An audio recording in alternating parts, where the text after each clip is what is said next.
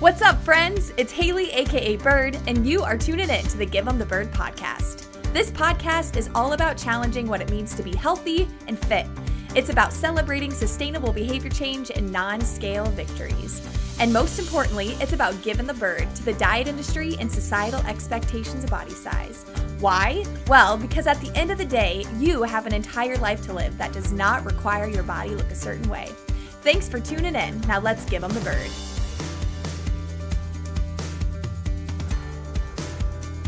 Hello, everyone, and welcome back to another episode of Give 'Em the Bird. My name is Haley, aka Bird, and on today's episode, we are chatting all things sugar addiction with Ashley Wentworth. Ashley is a registered dietitian, nutrition therapist, practicing non-diet nutrition with a focus on intuitive eating. She is a Health at Every Size aligned practitioner and specializes in helping people transform their relationships with food and their bodies. She has over ten years of experience in the nutrition field and understands that diets don't work and how damaging they can be to our physical, mental, and emotional health. Ashley believes in size diversity, body inclusivity, intuitive eating, and enjoying food. I decided to reach out to Ashley after I read an article in the October twenty twenty-one issue of Certified, which is an online monthly publication from Ace Fitness, or um, Ace Fitness is uh, American Council on Exercise, which is who I have my personal training certification through. The article was titled Sugar Addiction, Real or Hype, and right off the bat, I was really happy to see Ace Fitness talking about this because the spreading of the claim that sugar is an addictive substance is largely perpetrated by the fitness industry and many other industries, right? But largely the fitness.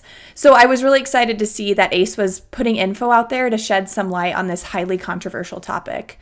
I really liked the way Ashley presented the data on sugar addiction, so I figured I'd reach out to see if she'd be up for an interview, and she was. So in this episode, we dive into sugar addiction. We discuss where the sugar addiction claim kind of originated from, Um, what some of the limitations are of these studies that show sugar addiction is a real thing. And Ashley also provides a review of some of the research that suggests restriction and dopamine might be the source for what feels like addiction rather than actual addiction. We also talk a little bit about the difference between dieting and the diet mentality and the unintended consequences of psychological restriction and what psychological restriction even means. Ashley provides some tips for folks who might feel like they're addicted to sugar, and I really like the end where we talk about kind of finding the gray area in all of this. So how can we not restrict or fear sugar and also be mindful of our sugar intake? I think you'll really like what Ashley has to say, so be sure to stay tuned until the end. Overall, this is a great evidence-supported discussion with someone who really knows her stuff and takes a gentle approach when it comes to the topic. If you enjoy what Ashley has to say, be sure to find her on Instagram at ashley wentworth dot r d or visit her website at ashley wentworth dot com. Before we dive in, I just want to remind you that supporting the podcast is super duper easy. If you listen on Apple, you can rate, review, and subscribe. And if you're on Spotify, you can now follow and rate the show as well. Another super easy way is to share this episode on your social media and tag me at Give 'Em the Bird Podcast. All right, let's get into my conversation with Ashley Wentworth on all things sugar addiction. Hello, Ashley, and welcome to G T B. Hi there. Thank you for having me. Yes, I'm so excited to chat with you today all about sugar addiction. Is yeah. it real? Is it fake? There is this is this is just something that we see all over the place. I feel like um, with diet culture and everything, it just runs rampant. Um, but before we get into that, I'd love if you want to take a minute just to introduce yourself for folks who may not know who you are. Sure. Thank you. So I'm a registered dietitian. Um, I went through, you know, traditional schooling for that, which includes an undergrad degree and then an internship and then an exam. And then I practiced for a while in a lot of different areas. I'm in Vermont, so it's pretty rural. I practice in Vermont and New Hampshire a little bit, lots of different areas, clinical, outpatient, public health, wellness, um, kind of everywhere you could work around here. I probably stuck my toe in a little bit. Um, and then I got an opportunity to, through a grant program um, that New Hampshire was doing, there was a university near, and they were putting providers through um, their eating disorder course because there's not a lot of um, support for eating disorders in our area. And I finally got to go to one of the courses. It was, I think it was eating disorder treatment, or nutrition for eating disorder treatment um, with Marcy Evans. I don't know if anybody oh, wow. was familiar with her, and I didn't know who she was at the time, which was kind of a bummer, um, but she blew my mind, and I have not looked back since. So learning about diet culture, being more of an anti-diet dietitian or non-diet nutrition focus with intuitive eating and health at every size, you know, weight inclusive, size inclusive, all of that good stuff. Um, so I started a private practice a couple of years ago, focusing on that, but also serving my local community also. So seeing one-on-one clients. Um, so that's kind of where I am at today. And, you know, like I said, once you learn about diet culture and the stronghold it has over everybody and how much focus we put on weight and health when it really doesn't need to be that way, can't really look back from that. And so yeah. yeah, go head first. Here we are. Yes, I I totally agree with that. And I think I mentioned it before, like once, it's almost like once you take the veil off, you can't like put it back on. And sometimes I wish I could, just because sometimes life feels like it would be easier if I could just turn a blind eye. But that's how I felt too when I first kind of dove into intuitive eating back in like twenty eighteen. Um, and uh, so cool that you went through a training with Marcy Evans. Mm-hmm. She was one of the people, like one of the first pages. I mean, there were a lot of them, but um, when I did like a social media revamp for my own relationship with, with food and movement and my body, she was one that I followed as a recommendation from um, somebody, somebody that I know. So, so cool that you got to do a training with her. Yeah. I can only imagine how amazing that probably was. Definitely. It was so great. Like I said, I didn't even know who she was at the time. And I wish I had, so we could have just chatted forever. And it was really interesting because it was such a mix of students. So mm. I think there was myself and one other dietitian that took part of the course. And then the rest were, you know, kind of regular college students going through the whole program. So there were people that had backgrounds in social work or psychology type stuff. Mm. Um, so yeah, so That's really cool. interesting. Yeah, so cool. Um, so you mentioned like in your own private practice or in your own practice, how you've gone from maybe like traditional dietetics and now more on like the anti-diet side. I'm curious if you can kind of give us a rundown of, if at all, that you've noticed that perspective shift in your own life as well. Um, so much of what we talk about on this podcast is how our definitions of healthy and fit change over the years, um, maybe as we learn more about diet culture and, and, you know, more about intuitive eating. But yeah, I'm just kind of curious if you can tell us a little bit more about how your own personal and maybe a little bit of the professional um, journey with, with that has, how it's gone down. Sure. So I guess I would call myself sort of an avid intuitive eater since I was young. I mean, yes. We're all steeped in diet culture, so it was always there. And then, you know, once you go through school for nutrition, it definitely can be a little bit more hyper-focused on healthy eating and nutrition and, you know, all of the diet culture-y stuff. But I think that I've always had a really good handle on the intuitive eating aspect without really knowing that's what I was doing. Um, like I said, I kind of grew up in a really rural place. We didn't really have T V. My household was really small. So I kind of escaped a little bit, I guess. Mm. Um, I never put a really huge pressure on myself for my body size, but I've always been in kind of, you know, the quote unquote straight size, normal size um, body. And so I think that, you know, works to our advantage for sure. Um, and then, you know, school happened, and I think I focused a little bit more on health and wellness, and definitely indulged a little bit in some diet culture language. Um, but even with practice, I never really believed that diets work.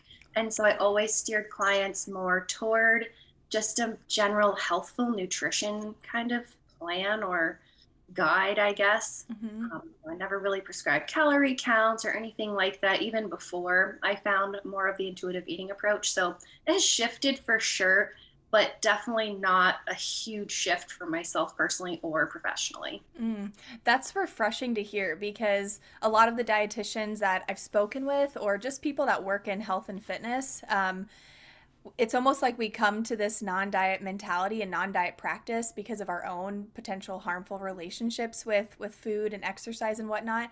So it's really refreshing to hear that some people come to this like just naturally. That's the way they were raised and um, the perspective that they always had. So it's kind of nice. It's kind of nice to hear that. And it always blows my mind, like when I hear about clients' struggles or hear about, you know, people experiencing weight stigma, because again, I'm more of a straight size body, and it just really makes me so mad, right? Like that's the whole, the whole point of the podcast. It just makes me so mad mm-hmm. that people have to go through all of this, because we don't need to. And the way people are treated because of their body size or because of their food choices, just totally, totally ridiculous. Mm-hmm. So that's yeah. what we're doing, right? Changing the narrative a little bit. Yes, yes, little by little. Just uh, this is just a little baby podcast, but uh, I, I still think that it, you know, touches people that that need it when they need it. So um, yeah, and again, it's really great for me too, as I'm somebody, I'm more of a fitness professional, so I'm a certified intuitive eating counselor, but um, I focus more with college students on the fitness and having a healthy relationship with with their bodies and whatnot.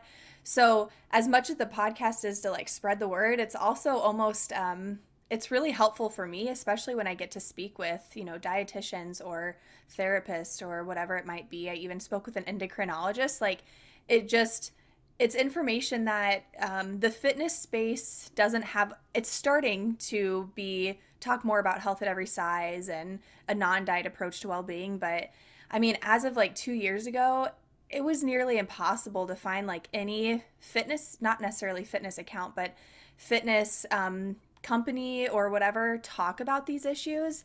And that's kind of how I found you, was through um, an ACE Fitness article, because I'm a certified ACE um, personal, an ACE certified personal trainer rather. Um, and when I saw it like pop up on my like weekly articles to read or whatever, I was like, oh my gosh, they're actually talking about the fact that sugar addiction may not be a real thing. And I dove in and I had to read it.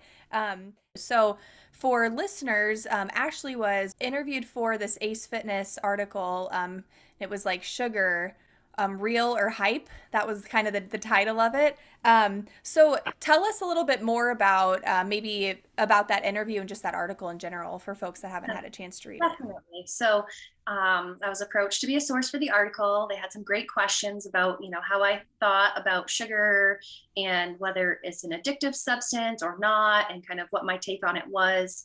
And, you know, a big takeaway is that a lot of the research that is out there, one, we need more of it as usual, always, right?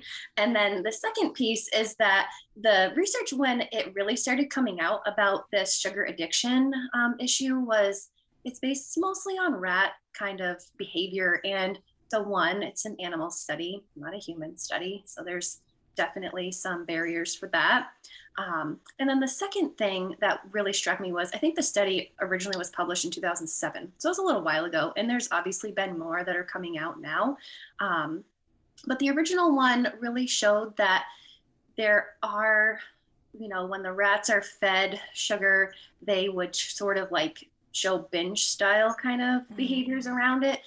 But what's really interesting and sometimes gets left out of the headlines is that the sugar was really restricted um, for most of the day until it was time to feed them the sugar. And then, of course, we can talk about this more if you'd like to, but the restriction kind of behavior sets in. And then, of course, the rats are going to, you know, kind of overdo it or, you know, enjoy it a lot more or kind of act frenzied or maybe out of control. And, mm-hmm. and that, that's not to say that feeling addicted to things is not valid, right? And I think that's what the main takeaway point is, because if we apply it to humans and we're restricting calories or food groups or overall intake or whatever the case might be, and maybe we're not even doing it consciously, right? Because there's a difference between like dieting, the act of being on a diet or plan or program, and then just the shift of having the diet mentality. Mm-hmm. And so we could sort of subconsciously be restricting or trying to be quote unquote good with our eating. Um, and still our body is sensing that restriction. So when we do get access to things that are highly palatable, which is another piece of this research that's out there, um, it's no wonder that we sort of feel that out of control around food, especially things that are highly palatable. Mm-hmm. Um, And I liked, I saw it somewhere and I can't remember where, but it's similar to like if we're holding our breath or we're underwater mm. for a long time swimming, when we come up for air, we're going to be gasping because we were out of air for so long. And I think that's really important because sugar part of carbohydrates are our main energy source. And so our bodies definitely are telling us to consume these things all the time. It's our body's way of staying alive. Mm-hmm. I've seen that, that or read that metaphor as well about the holding our breath. And I think it really puts it into perspective. But I don't think a lot of people think about, like, in order to stay alive, we need to have sugar. We need to have carbohydrates. Um, and so putting it in that comparison with um, oxygen or with air, I think is, is really powerful. So can you talk a little bit more, like the binge restrict cycle that they kind of saw in the rats, essentially?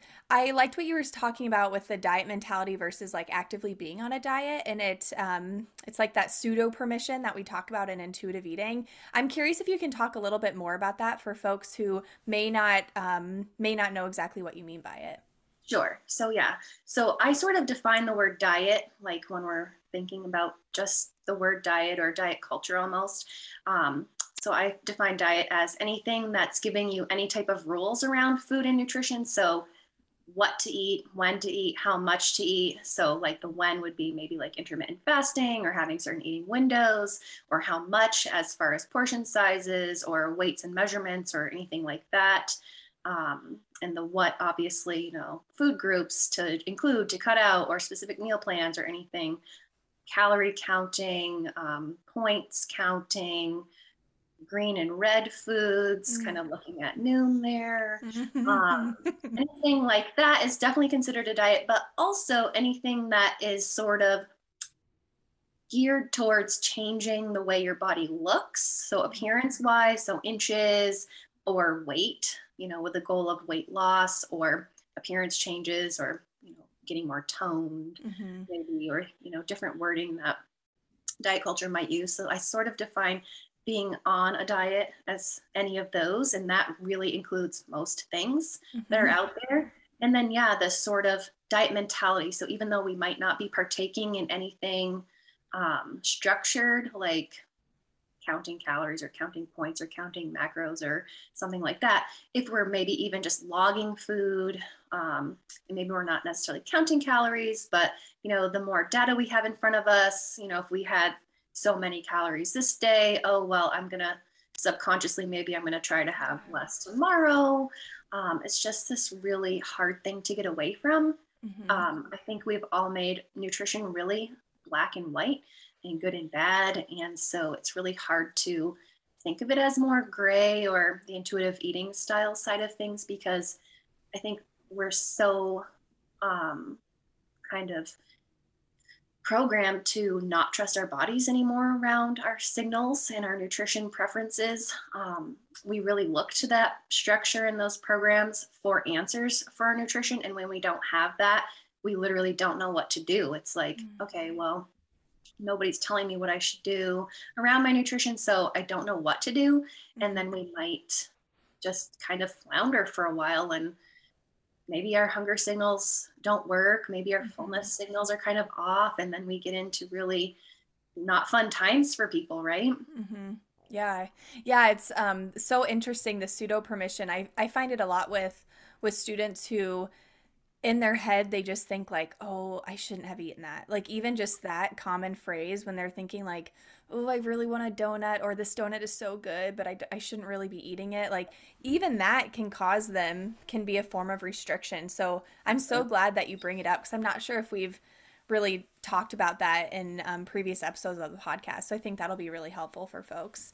And a lot of times too, like with the donut example that you just mentioned, you know, even it's, it might not even be till after the fact where they think they shouldn't, but even sometimes during, like as we're chewing it, we're having this guilt already, or even just from the moment we decide to reach for that food, the guilt dialogue already sets in. And so, yeah, it starts even from the place of, I've decided to do this. Mm-hmm.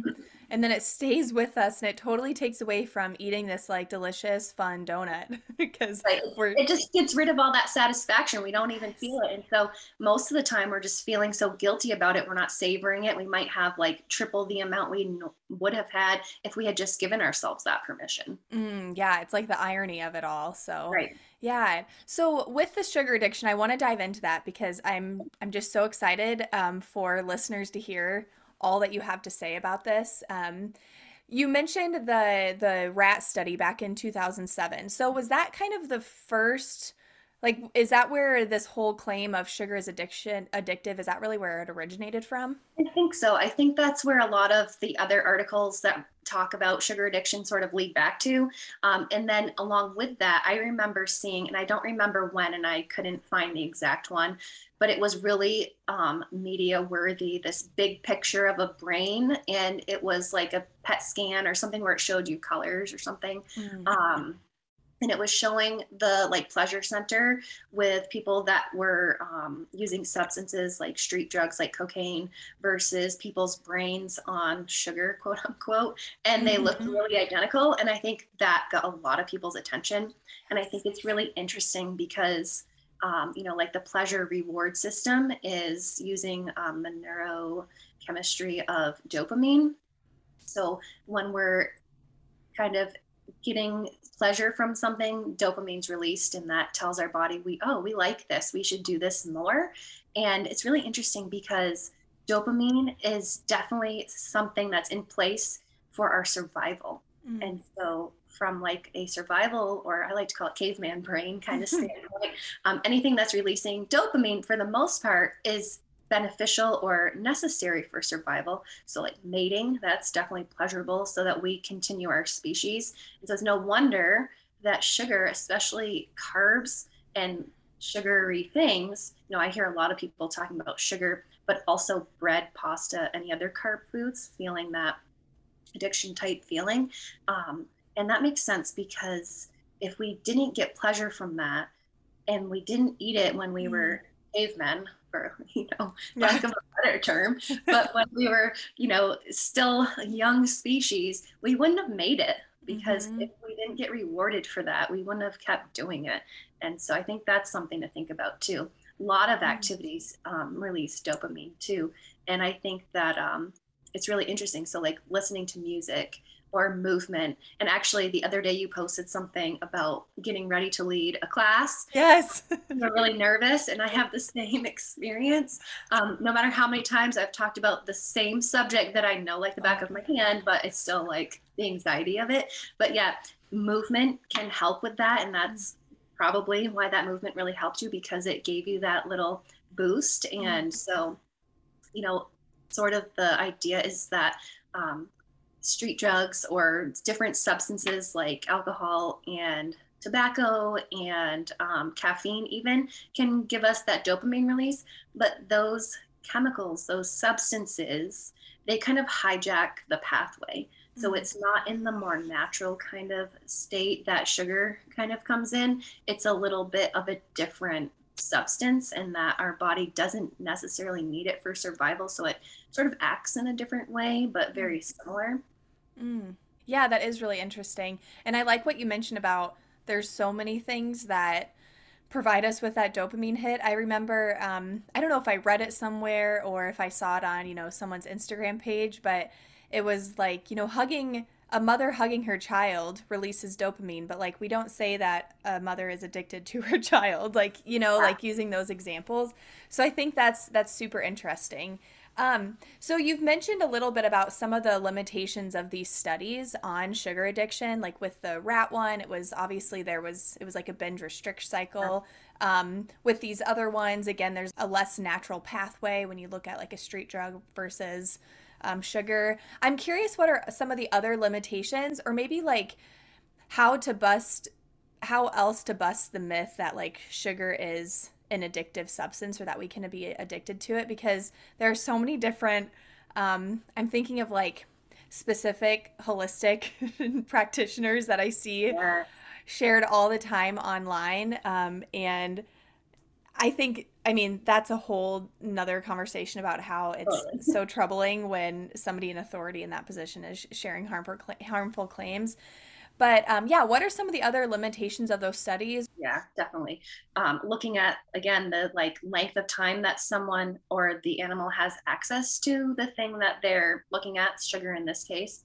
Um, and if they're doing, you know, human studies, if they're not controlling for diet history, Um, weight cycling history, disordered eating or eating disorder diagnosis, kind of history, anything like that can really be triggering to people that have a really hard time with food. And I think that's, you know, a lot of people. And so I think it's pretty hard to find participants that wouldn't already sort of be triggered by that. But then again, the food is so highly palatable that of course it's going to taste good to us. And of course we're going to want to eat more. Mm-hmm. And I think our tolerance for that has kind of shifted too, because they've added so much sugar to our food supply. Again, that's a whole other conversation for another day. Uh, and that's not our fault. It's no one's fault. It's just what sells and people like it. And that's the whole point, right? They know that putting more sugar is going to make us buy it because we like it, because mm-hmm. our survival brain tells us, eat that, eat that, eat that. It tastes good. We're going to last forever. We're going to live the longest life in the world if you just eat more sugar so we get enough fuel. On the flip side, that's sort of, you know, eroding our health too, having too much of a good thing sometimes, having that addictive kind of um, feeling, and then getting into that binge restrict cycle.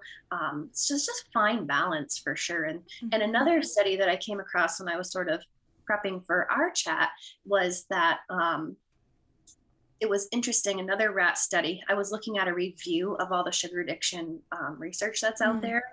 And one study found that rats that had access to their normal chow, is what they called it, as well as sugar, they sort of kind of adjusted their intake. So they would eat the sugar, but then they would eat a little bit less of their regular food. So their calorie amounts actually weren't different.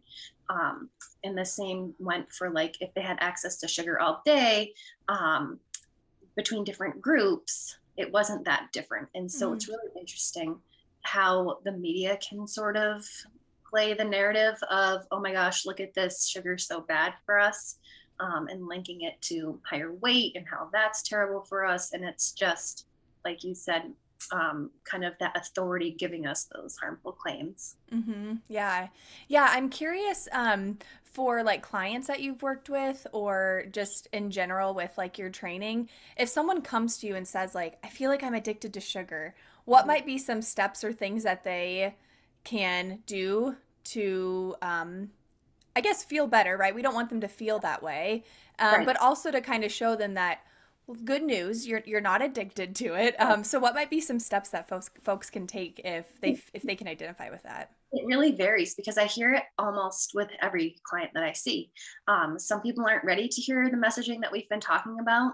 That's okay. Mm-hmm. Um, they really believe that it's the truth and the reality. And again, that's what they're feeling, and that's okay. Um, so a lot of people end up practicing abstinence that are feeling like that. So they don't eat sugar anymore. And then I find that they just never really heal that relationship with their food. Um, but we can't help everybody, and they're not ready, and that's okay. Um, for people that are sort of ready to listen to the message, I think really just exploring your relationship, like getting more into the intuitive eating piece. Are you restricting food? How is that serving you? Um, what does your sugar intake look like? Are you allowing yourself, are you giving yourself permission to eat it? It definitely takes time um, to sort of adjust and give yourself that permission. And sometimes it doesn't ever go away. It can always be a little voice in the back of your head, but maybe it's just a lot quieter after some of the work that you do. It's a different journey for everybody. Um, but really the first step is to explore, explore what you're doing. How is it working for you? Um, And just try something different. You know, mm-hmm. if we're stuck in those same old diet patterns, that's not serving you. If you keep doing it, obviously the first time would have, you know, been the last time if it worked. And so exploring it, trying something different, being open, being flexible. And that's really tricky. It's easy, way easier said than done. Mm-hmm. Yeah. Yeah. I mean, obviously working with, I think for a lot of people, I've recommended that they pick up the intuitive eating book if it's if it's available to them, because I think, or like the workbook, because those um, the practices in it are really helpful. It's interesting, um, like when we talk about permission, giving ourselves unconditional permission to eat. One thing that has recently come up for me, um, I guess within like the last six months, I every semester I work at a at a university, and every semester, or fall semester I should say, I offer a four week intuitive eating workshop, just kind of like an intro for college students. And um, we spent like an entire half hour when we only meet for like an hour and fifth or an hour and a half every week um, during this four weeks. We spent like an entire half hour talking about the idea of entitlement eating and how so many people, um, this one participant in particular, she was kind of like at war with the idea of intuitive eating and just the, the, you know, giving yourself unconditional permission to eat and making peace with food, because she promised me, she said, Haley, I have done that already. Like I, I don't restrict myself. I allow myself to eat whatever I want. And when her and I met one-on-one, um, we got to talking, and it turns out that what she was really doing was practicing kind of like entitlement eating, um, which, you know, is really that, um, eating out of rebellion almost, right? And it, it strips of us, strips us of the joy and the satisfaction, because it's almost like, screw you, person that told me never to eat potato chips, I'm just going to keep eating them, or screw you, doctor who told me not to do this or that. Um, so I think that's something that's really interesting. I'm I'm curious if you've ever run into that with clients around like entitlement eating, or what your thoughts are on that. Definitely. And I think that it's really hard, because with intuitive eating, it's so, there's so many things to it. It's so oh. deep. And like we said, it's, it's such a different journey for everybody. And so when we tell people that they can eat whatever they want, you know, obviously it's not as easy as that, but mm-hmm. basically that's what they're hearing, right? That's what they're hearing from us when we first start talking about the unconditional permission to eat. And that is scary. Mm-hmm. Most of the time I get that fear from people, like, oh my gosh, what am I going to do? I'm going to just, I'm not going to be able to do this. I'm going to eat the whole bag of chips. I'm going to eat the whole thing of ice cream that's in the freezer.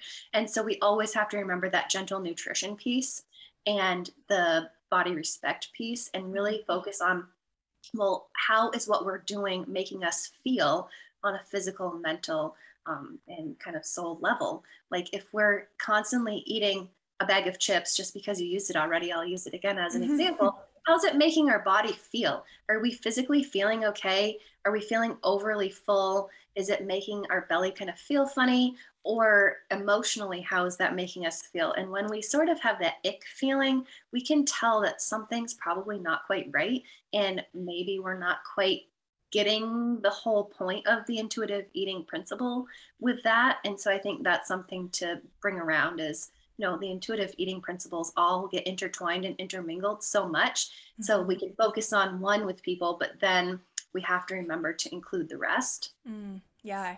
I love that you mentioned the gentle nutrition, because that's definitely for folks that aren't familiar with intuitive eating. And a lot of times people who have um, misconceptions about it, I think they're just unaware of the fact that there is a gentle nutrition principle, and that intuitive eating was created by two registered dietitians. So obviously they believe in the power of, um, you know, nutrition therapy. I'm curious, um, you know, when we're thinking about gentle nutrition as it relates to, you know, particularly sugar intake, I'm curious what maybe conversations might look like, like for someone who wants to be mindful of their sugar intake, right? Trying to find like a gray area here, wants to be mindful of their sugar intake, but also doesn't want to restrict themselves. Like what might that gentle nutrition piece look like for them?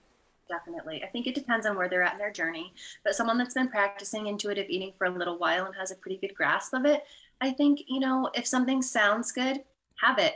And I think it's interesting too, that like, so I'll use a personal example. Um, I work at a hospital sometimes, and I sit right next to the baker's station. My office is right off the kitchen, and that is interesting. So they're always having really yummy treats, and I have to walk by them like a thousand times a day. And usually I'll pick one thing a day just because I'm like, ooh, I want to have something, but I know the gentle nutrition piece. I know that if I eat too much, my belly's going to hurt, especially mm. depending on what it is. Um, like the other day I had raspberry cheesecake. It was so Oh, fun. Yum. Um, But I didn't eat the whole thing. And I think that sounds so foreign to people. Like, how could you not have eaten the whole thing? It wasn't a huge piece either. They, I think they cut it in like tenths, ten, oh, wow. ten pieces per, per cheesecake. And I think it's interesting because you can pay attention, right? That's, that's what we're talking about is eating it, savoring it, get that satisfaction from it, but also being checking in with your belly. Like, I think there were probably two or three bites left when I was like, I know if I'm going to eat those couple last bites, I'm not going to feel so good. I mean, it wouldn't be the end of the world, but I don't want to do that right now. And I think that also brings us back to something I really like to talk about with clients is the power of the choice. Mm. So you can choose. You have the information, if you have explored this and you know what happens in your body, to say, I know if I have the last couple pieces, I can just tell in my belly that that's where I'm at right now. If I have those last couple bites, I'm going to feel pretty full, maybe kind of sluggish, maybe almost nauseous from eating this. And do I want to do this right now? Or do I not want to do this right now? Um, and then it's up to you. And having that power back instead of letting the food have the power over you mm. makes such a huge difference. Mm. I love that so much, the, the power of choice.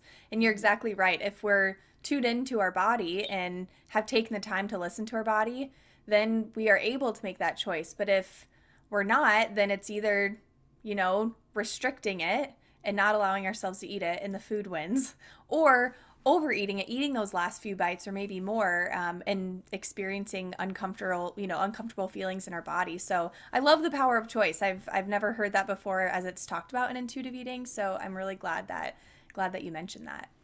Um, I'm curious if there's other things that come up when you think about um, like sugar in in particular, or you know, the claims about sugar addiction. Um, anything else that you think would be helpful for folks who are listening to to hear?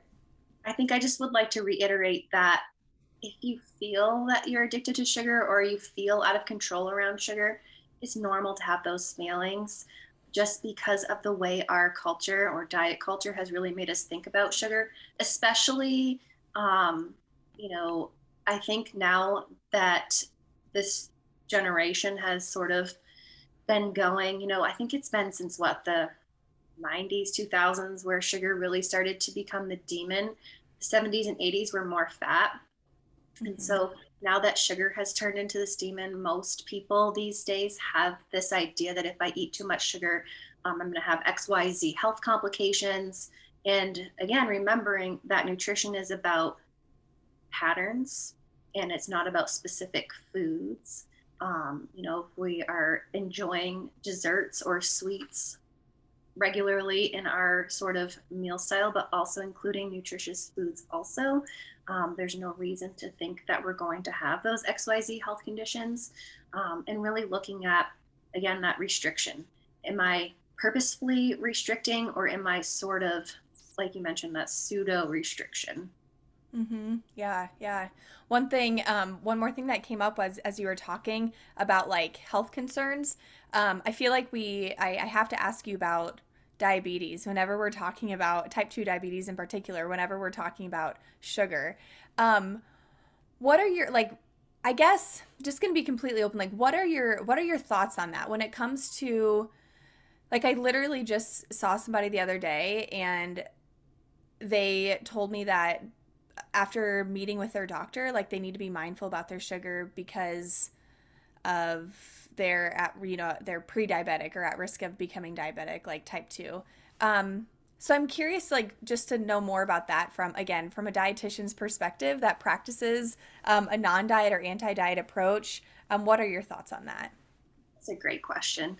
Um, so it's really easy for them then to say, oh, well, if I eat sugar, my blood sugar is going to go high and that's really bad. And so I just shouldn't eat sugar.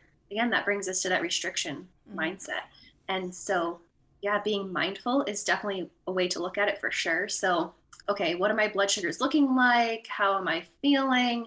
You know, one candy bar is going to spike their blood sugar for, you know, that hour or two, but it's not going to, you know, increase their A one C, which is a kind of a blood sugar test over three months. Like, a few sweets here and there is not going to totally derail that. And that's sort of what the docs use as a baseline for treatment. Mm. Um, and so it kind of depends on the person and depends on, you know, what their levels look like. But for most people who are, you know, after diagnosis, they kind of have a good handle on, um, on their blood sugars.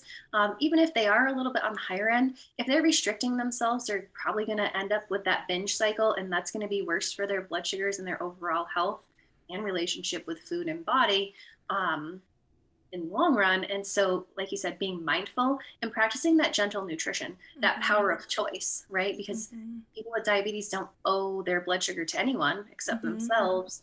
And so if they want to have sweets, it's totally their choice to do it or not, mm-hmm. or manage how they do it maybe. Um, you know, eating sweets with a meal might go a little bit better than just by themselves, just mm-hmm. because of blood sugar stability, or maybe if they want to, they could go for some extra movement after they have it to help with their blood sh- sugar levels um, coming back down. So many ways to do it. And instead of just thinking of sugar as this big, nasty, awful thing where we're just restricting and ending up in that binge cycle, um, or maybe not completely binge cycle, but definitely maybe a little bit disordered or, you know, overeating. And I don't really love that term anymore, but I haven't thought of a better one for it yet. but but sort of the same thing. It's, it's again, that type of restriction. Mm, mm-hmm. Yeah. Yeah. I think that's so important. And I've had a conversation uh, or a guest on the show that was an endocrinologist. And those were some of the points that he mentioned too, because I was like, we've got to talk about diabetes. And we didn't talk about it part, like specifically the, the sugar piece of it, but um, that's exactly what he mentioned too, you know, pairing it with, you know, Um, a protein, for example, or with a meal, like you mentioned, or going for a, a little walk afterwards, if it may, if it if it feels okay and if you're able. So I like that approach to it. And again, it's the gentle nutrition approach to it. And I think that for a lot of people, um, again, not knowing that there is a nutrition aspect baked into intuitive eating, but we can't start with that. Otherwise, we'll just turn the whole thing into a diet. So um, the important part is to heal that relationship with food and then add it in. Um, so I think those are those are all really good points and really helpful for folks to consider. And I think too, it's it just makes me want to like breathe a sigh of relief. I can imagine I'm I'm not somebody that's that's in that position, but I can imagine that it would feel really good just to hear a dietitian say like, "You're okay. You can still eat a candy bar," because so many people that I've worked with Um, have not received that information. Again, coming back to the idea of because of weight bias and, and all of that. So yeah, I just want to thank you for sharing that because I feel like it'll be really helpful for folks to hear. Definitely. Well, Ashley, this has been amazing. Um, I'm so glad that I was able to connect with you and talk more about sugar addiction. And um, several guests, or not several guests, several listeners have asked me to talk more about this. And I always say like, I have a bit of an idea, you know, having that intuitive eating background, but I'm like, I am not an expert, but I feel like I, I hit the gold mine with you. So I'm so happy that we were able to connect um, and that you answered all the questions that, um, that I had. So thank you so much. Of course, it's my pleasure. Thanks for tuning in to another episode of G T B. If you're enjoying this podcast, feel free to head on over to Apple Podcasts and rate, review, and subscribe.